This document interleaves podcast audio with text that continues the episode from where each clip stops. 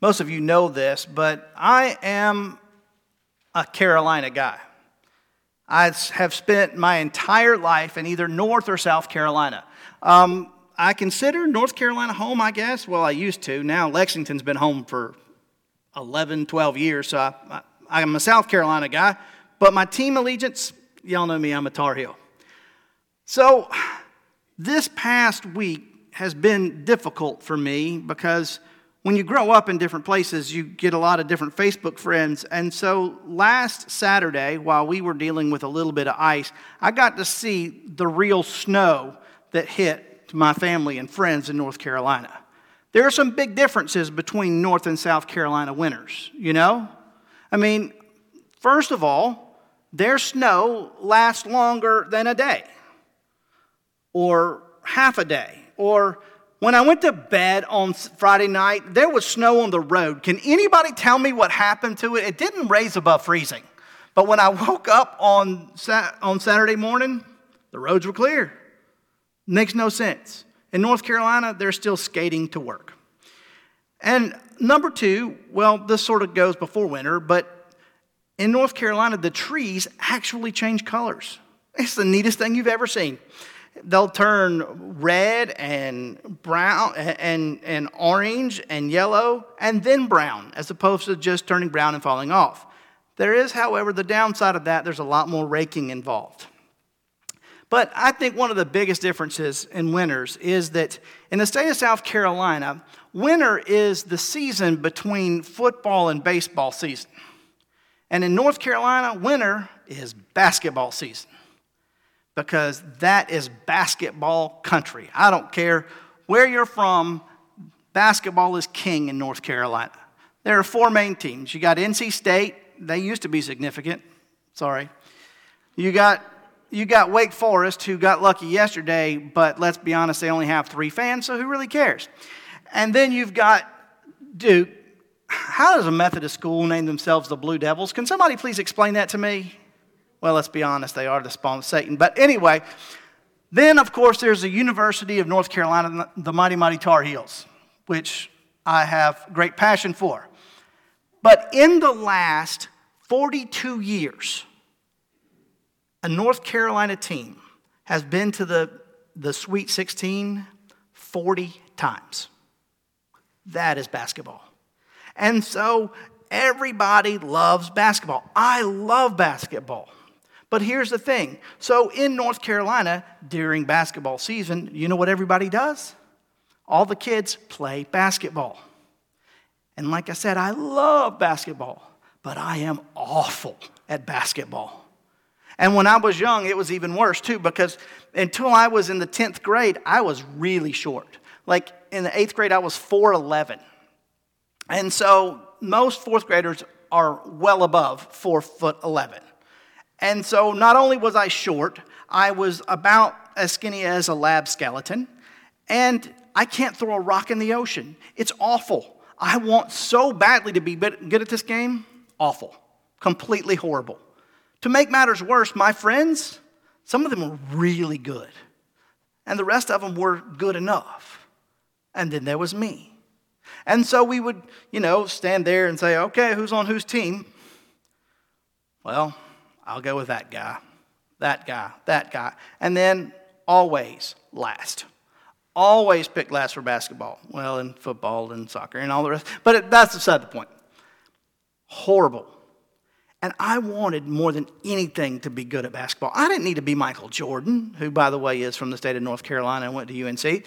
But still, I wanted to just be good enough to, to fit in, you know, to, to be able to, I don't know, shoot the basketball and have it go into the hoop for a change or make a layup or something. You know, I just wanted to be not embarrassing. And so I just felt horrible every time we played basketball because I was always picked last and the worst on the team every single time. But it's not just basketball that I have felt like that. There's been lots of times that I have felt not good enough. You know, all through school, I felt like I wasn't good enough.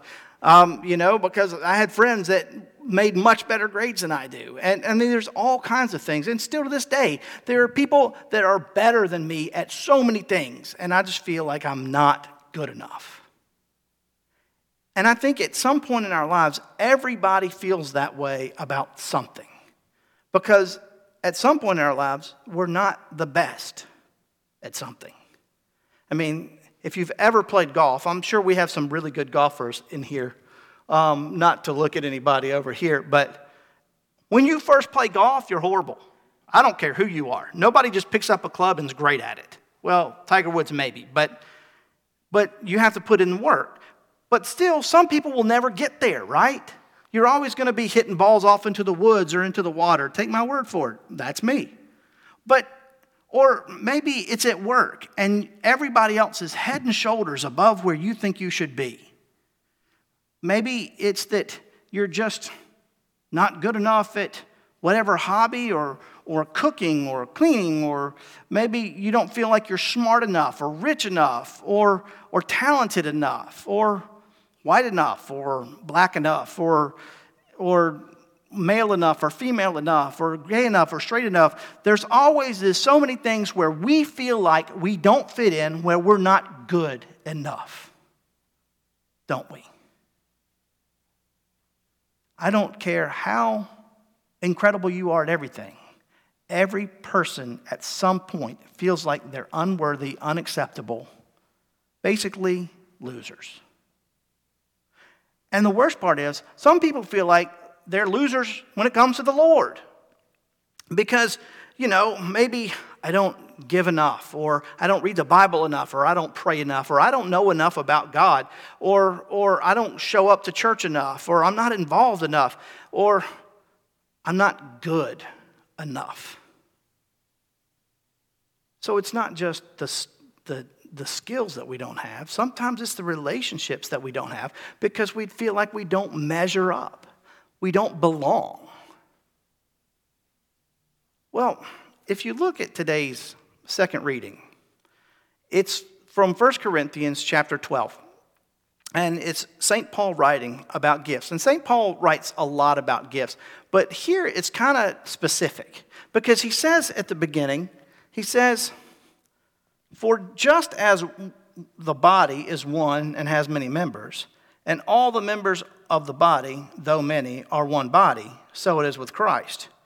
For in the one Spirit we are all baptized into one body, Jews or Greeks, slaves or free, and we are all made to drink of the one Spirit. Now listen to this. Indeed, the body does not consist of one member, but of many. If the foot would say, Because I'm not a hand, I do not belong to the body, that would not make it any less a part of the body. And if the ear would say, Because I am not the eye, I do not belong to the body, that would, make it, that would not make it any less part of the body. If the whole body were an eye, where would the hearing be?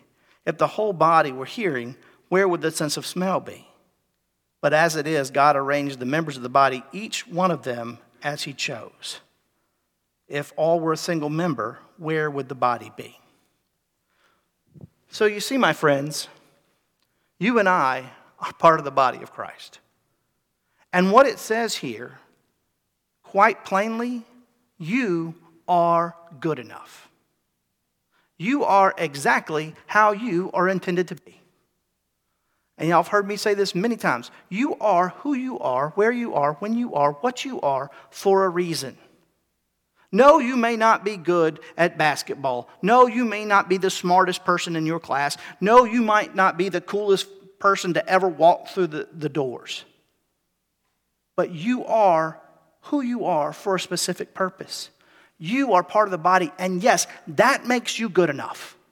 You are good enough because God created you, and God created you to be who you are, period. Now, that doesn't mean that you're perfect.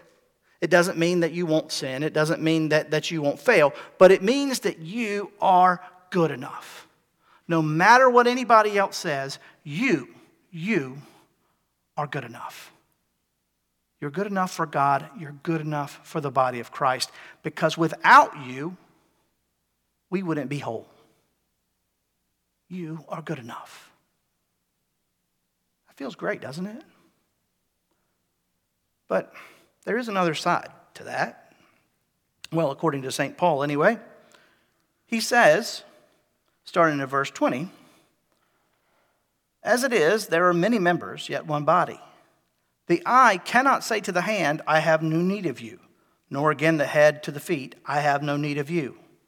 On the contrary, the members of the body that seem to be weaker are indispensable, and our less respectable members are treated with greater respect, whereas our more, our more respectable members do not need this. But God has so arranged the body, giving the greater honor to the inferior member, that there may be no dissension within the body, but the members may have the same care for one another. If one member suffers, all suffer together with it. If one member is honored, all rejoice together with it. You are good enough, but so are they. And that is vitally important because as Christians, we, we struggle with that sometimes, don't we? Because it's like, okay, we're either, we either think we're too good and they're not good enough, or they're too good and we're not good enough. But what Paul says is, you're good enough and they're good enough. All of us are indispensable. All of us are indispensable, no matter what. It doesn't matter what another person looks like. It doesn't matter what another person thinks. It doesn't matter, matter what another person does. They are indispensable. Their gifts are important because they too are who they are, what they are, when they are, where they are for a reason. They are all part of the body just as we are all part of the body. Which means we are all one working together. All of us are indispensable and we need each other. So, the first step for us to deal with this is to look at our own selves. And y'all have also heard me talk about this before, but it's, it's a lesson that you, that you need to hang on to. Self talk is important. What you say to yourself out loud is important because it actually rewires your brain. When you say things out loud, your ears, your mouth says it, your ears hear it, and it goes inside, and you believe it. So if you're standing in front of the mirror every day and call yourself fat, ugly, unworthy, dumb, and you fill in the rest, your brain believes it. If, on the other hand, you begin to affirm yourself, you are beautiful, you are chosen, you are how you're supposed to be, your brain begins to believe it. And you begin to see yourself the way God intends you to see yourself. I mean, remember, it says, love your neighbor as yourself.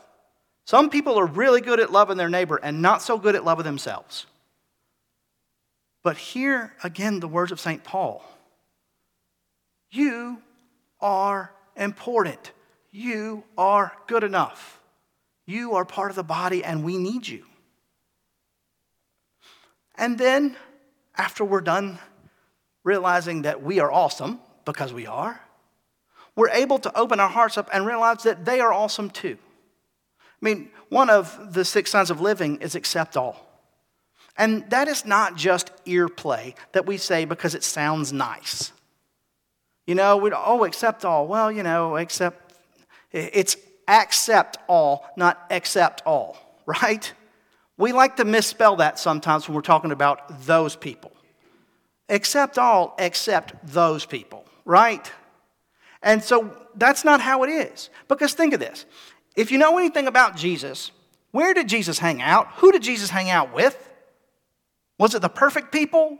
Was it the great people? Was it the people that anybody expected him to hang out with? No. And so if Jesus came back today, the very people that you think don't belong are the very people he's hanging out with. They are good enough. They are needed too. They are part of the body of Christ. We must accept them. And here's the thing when we talk about accept all, Everybody has people in mind when I say that. Everybody has people in mind. But realize this if you are a person that has been hard to, to be accepted and you've struggled to be accepted, Realize a lot of times that the people who, that you are called to accept the people who don't accept you. Isn't that what Jesus did? Did he not die on the cross for the very people who rejected him? As followers of Jesus Christ, we're not just called to accept the people that accept us, we're also called the people who don't to accept the people who don't accept us. Because whether we like it or not, they are part of the body. And I'll tell you a story about this. When I was a, a, small child, we lived in Orangeburg, South Carolina. And in the 1980s, at least in the 1980s, uh, whites and blacks did not congregate in Orangeburg, South Carolina. They did not get along really at all. I mean, it was a, like a different world. And during that time, one Sunday, a woman showed up to church who stood out like a sore thumb. Her name was Judy Murph. And Miss Murph was African American. She had moved down from Pennsylvania, where they actually have African American Lutherans. And so she needed a Lutheran church. And since we were the only Lutheran church in the entire county of Orangeburg, that's where she went. She wasn't going to go to another church, she was a Lutheran. Well, in Orangeburg, people had a problem with that.